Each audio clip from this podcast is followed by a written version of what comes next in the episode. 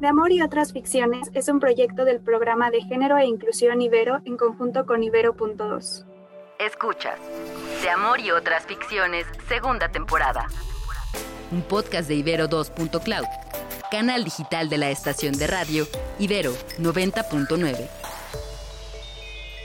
Hola, hola, ¿cómo están? Les saluda Noemí. Yo soy Paola y tenemos un episodio más de Amor y otras ficciones. Esta vez vamos a hablar sobre la gordofobia. Con mi cuerpo no. Entonces, Noemí, ¿me podrías contar un poco sobre este tema, sobre nuestras invitadas? Claro, pues bueno, para platicar sobre esto tan intenso, tan violento y algo tan cotidiano, nos van a acompañar dos feministas bien chingonas. Primero, Elena Agras, feminista interseccional e integrante de la Vocalía de Género Estudiantil de la Ibero, y Elena Martínez, feminista integrante de la Vocalía de Género Estudiantil de la Ibero y también integrante de UMA Ibero. Muchas gracias por venir, chicas. Estamos muy contentas de platicar de nuevo con ustedes. Gracias por invitarnos una vez más. Sí, gracias. Gracias. Y con respecto a la gordofobia, pues es todo un tema, ¿no? Hemos todas padecido de ella, de este rechazo social a nuestros cuerpos, generalmente porque los estándares patriarcales, pero también capitalistas, han indicado que ciertos cuerpos no son adecuados, que ciertos cuerpos son gordos y por eso merecen repulsión. Y se generan estas aversiones individuales, pero que provienen como de estas cuestiones sociales, de estos estándares, de estas estructuras. Y esto, como hemos platicado en anteriores ocasiones, es esta alianza entre el patriarcado y el capitalismo, porque también si estos cuerpos son rechazados es porque no son consumibles. Y esto se manifiesta de una manera más recalcitrante cuando se trata de los cuerpos femeninos o feminizados, de los cuerpos de mujeres. Con ellos podemos ver que es terrible porque son objetivados nuestros cuerpos y son rechazados porque no se están adaptando, no están siendo consumidos por esos deseos hegemónicos de la mirada masculina. Entonces, a partir de esa otra edad, nosotras somos excluidas, nuestros cuerpos son repulsivos en ese aspecto. Y esto se relaciona mucho con una desaprobación que proviene hacia nuestras corporalidades, hacia nuestros sostenes, a partir de la objetivación de nuestros cuerpos, de nuestras vidas, de ser pensadas como objetos. Entonces, con este contexto que nos afecta a todas y a todos, ¿ustedes cómo han notado, queridas, que se manifiesta la gordofobia? ¿Cómo se nos enseña? ¿En qué partes o en qué formas de la vida diaria se nos va colando?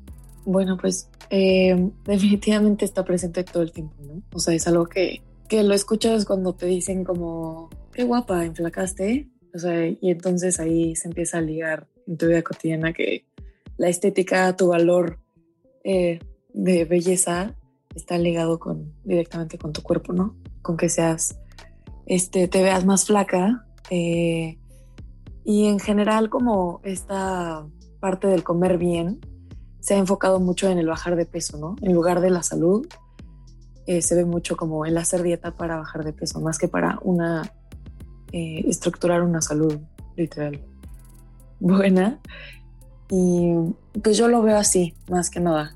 Sí, bueno, o sea, yo igual lo veo como tú y creo que entra a nuestras vidas por todos lados, o sea, los comentarios de amigues y de familia, el ir a comprar ropa, por ejemplo, es una experiencia que tiene muchísimo que ver con la gordofobia porque las tallas de la ropa de mujer, son más chicas que la ropa de hombre. O sea, la misma talla, aunque sea para bebés, es más reducida para mujeres. Y es diferente en cada tienda, depende de lo que la tienda quiera, lo cual se me hace loquísimo. Y pues está en todos lados, como decíamos, y como decía Elena, el como que hacer dieta y demás está más ligado con el enflacar que con el estar saludable y todo lo que tiene que ver con comer. Siento que ahora todo se rige por eso. Si vas al súper siempre hay como un pasillo de cosas de dieta.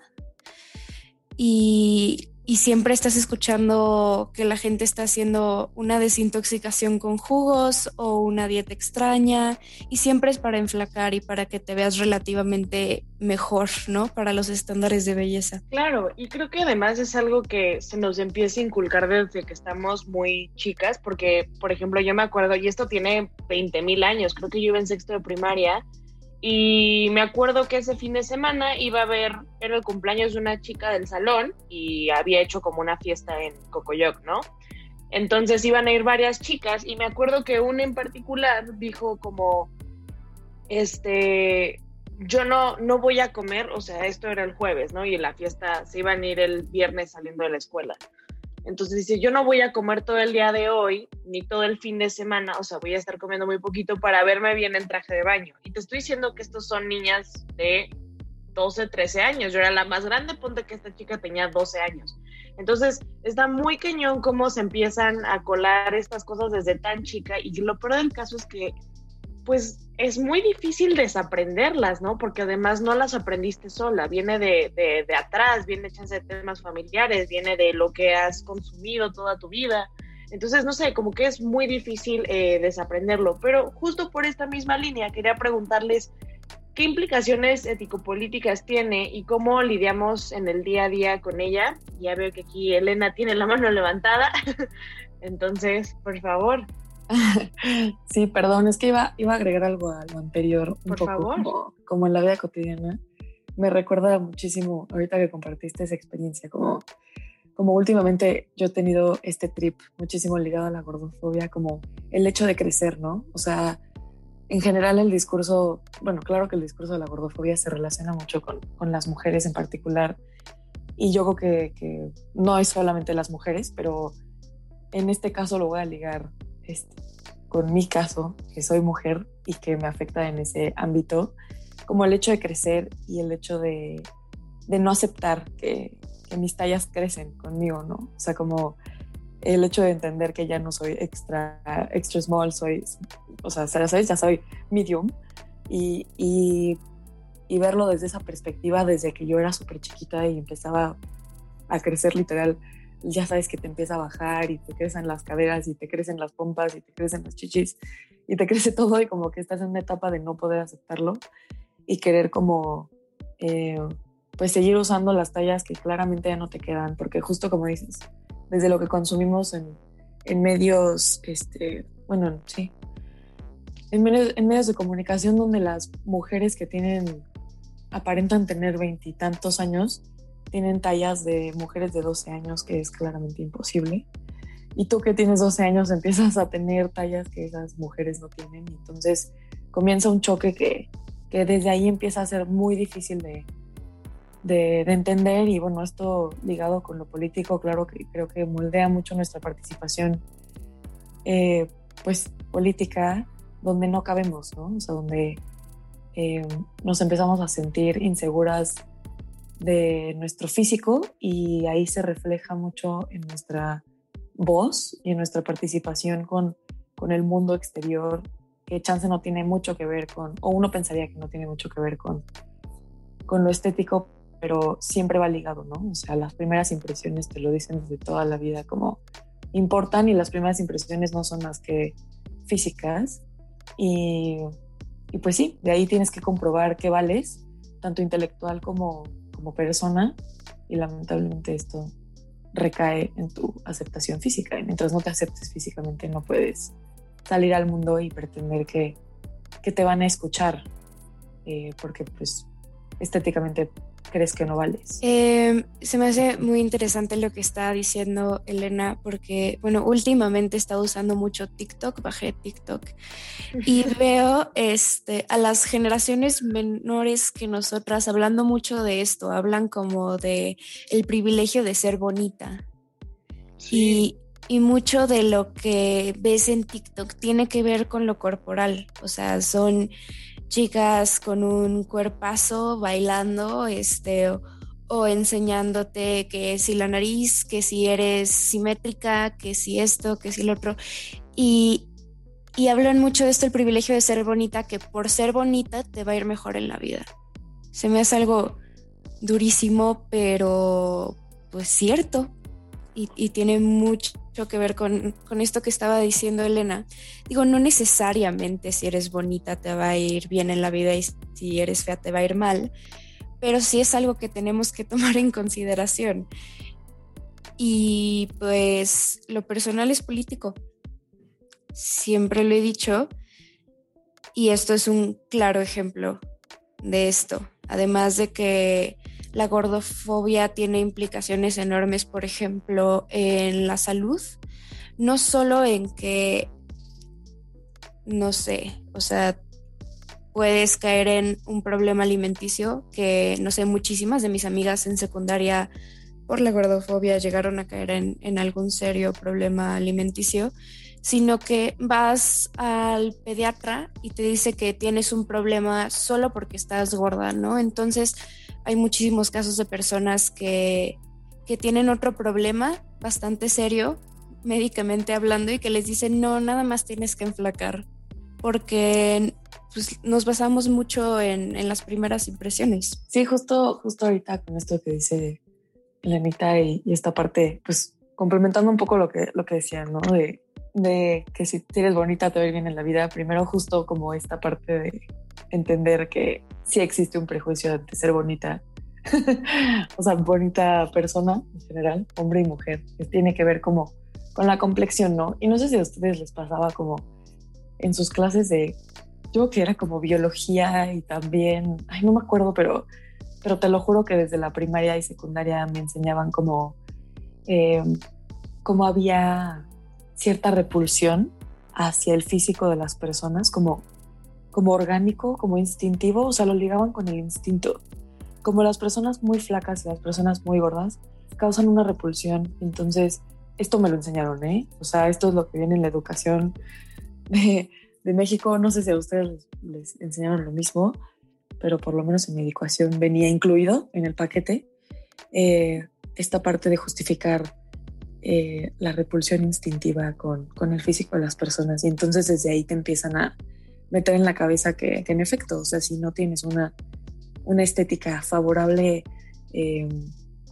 a nivel social y como mediático, ya sabes que te han enseñado que es como es la de la complexión física, entonces vas a causar repulsión en las personas y desde ahí empieza la selectividad y pues sí, empiezan los privilegios, por así decirlo. Justo el privilegio de ser bonita, como no tiene ningún sentido. Estoy muy traumada por lo que nos compartió Elenita de TikTok. Genuinamente estoy... Sí, está en shock. Está terrible reconocer esto y decir que si es que podemos hablar de ese privilegio es también porque eso implica que es un privilegio pues trucado, ¿no? Porque estamos hablando de que tienes el privilegio de ser sexualizada, de ser objetivada. Porque en esta estructura estamos criticando de esta alianza patriarcado-capital, pues somos eso, ¿no? Somos consideradas objeto para consumo de la mirada masculina, objeto para el deseo del otro. Y en esa línea, pues nos generan estos miedos, este miedo a engordar, este miedo a no tener la nariz perfecta, a tener imperfecciones faciales. A ver, cuando pensamos en todo esto, eso es lo que está detrás de esos privilegios, de la gordofobia, este tipo de objetivación. Y es bien rudo que lo estemos ligando también con las cuestiones de salud, porque es algo que escucho mucho, ¿no? Cuando hablamos de estos temas, por ejemplo, en otros lugares con personas de diferentes percepciones, pues sale esto, ¿no? Es que es una cuestión de salud, pero a ver, a nadie le importa cuando ven cuerpos chupando ni cuando ven cuerpos fumando. No importa la salud cuando ves un cuerpo, lo que importa es que sea consumible para cierta mirada. Y es súper violento. Entonces, en esta línea, chicas, les agradezco muchísimo todas las claves que nos han dado en esta ocasión, todas estas líneas, y nada, recordar que lo que tiene que guiar nuestra percepción al cuerpo, pues es el amor propio, ¿no? Y no porque tenga que ser bello, no por esta trampa capitalista de hay que amarte porque eres completamente bella, porque hay veces que no nos sentimos nada lindas, que tal vez no lo somos, y no tiene nada de malo, porque nuestro valor no está en ser hermosas, ni en ser bonitas, ni en ser delgadas. También es bien difícil porque justo como mencionó al inicio, desaprender estas cuestiones son procesos muy complicados, porque son procesos en los que tenemos que ser comprensivas con nosotras mismas, porque es algo que ha dañado la percepción que tenemos de nosotras. Y también creo que me despido con esta idea de que tiene que ver con construirnos y construir el común también de una manera diferente, porque lo que significa dejar atrás la gordofobia es no odiar el cuerpo de la otra, no odiar el cuerpo del otro, ser amables con nuestros propios cuerpos. Entonces, queridas, muchas gracias por sus participaciones. Estamos muy contentas de haber podido conversar nuevamente con ustedes. Gracias a ustedes. Gracias. Bueno, como siempre, no se olviden de darse una vuelta por el Observatorio de Género y Juventud en www.generoyjuventud.ibero.mx para obtener más información sobre estos temas. Yo soy Paola y esto es De Amor y Otras Ficciones. De Amor y Otras Ficciones es un podcast de Ibero2.cloud, canal digital de la estación de radio Ibero 90.9. Agradecemos en la producción a Julio César Lanzagorta, Daniel Maldonado y Uriel Rodríguez. En los podcasts de Ibero.2 vamos tras la innovación. Ponte al centro de las charlas de Almon Hernández con líderes poco comunes de organizaciones civiles y activistas en el podcast Tiene Onda. Escucha su primera temporada en plataformas de audio y en Ibero2.cloud. Ibero.2, música para pensar.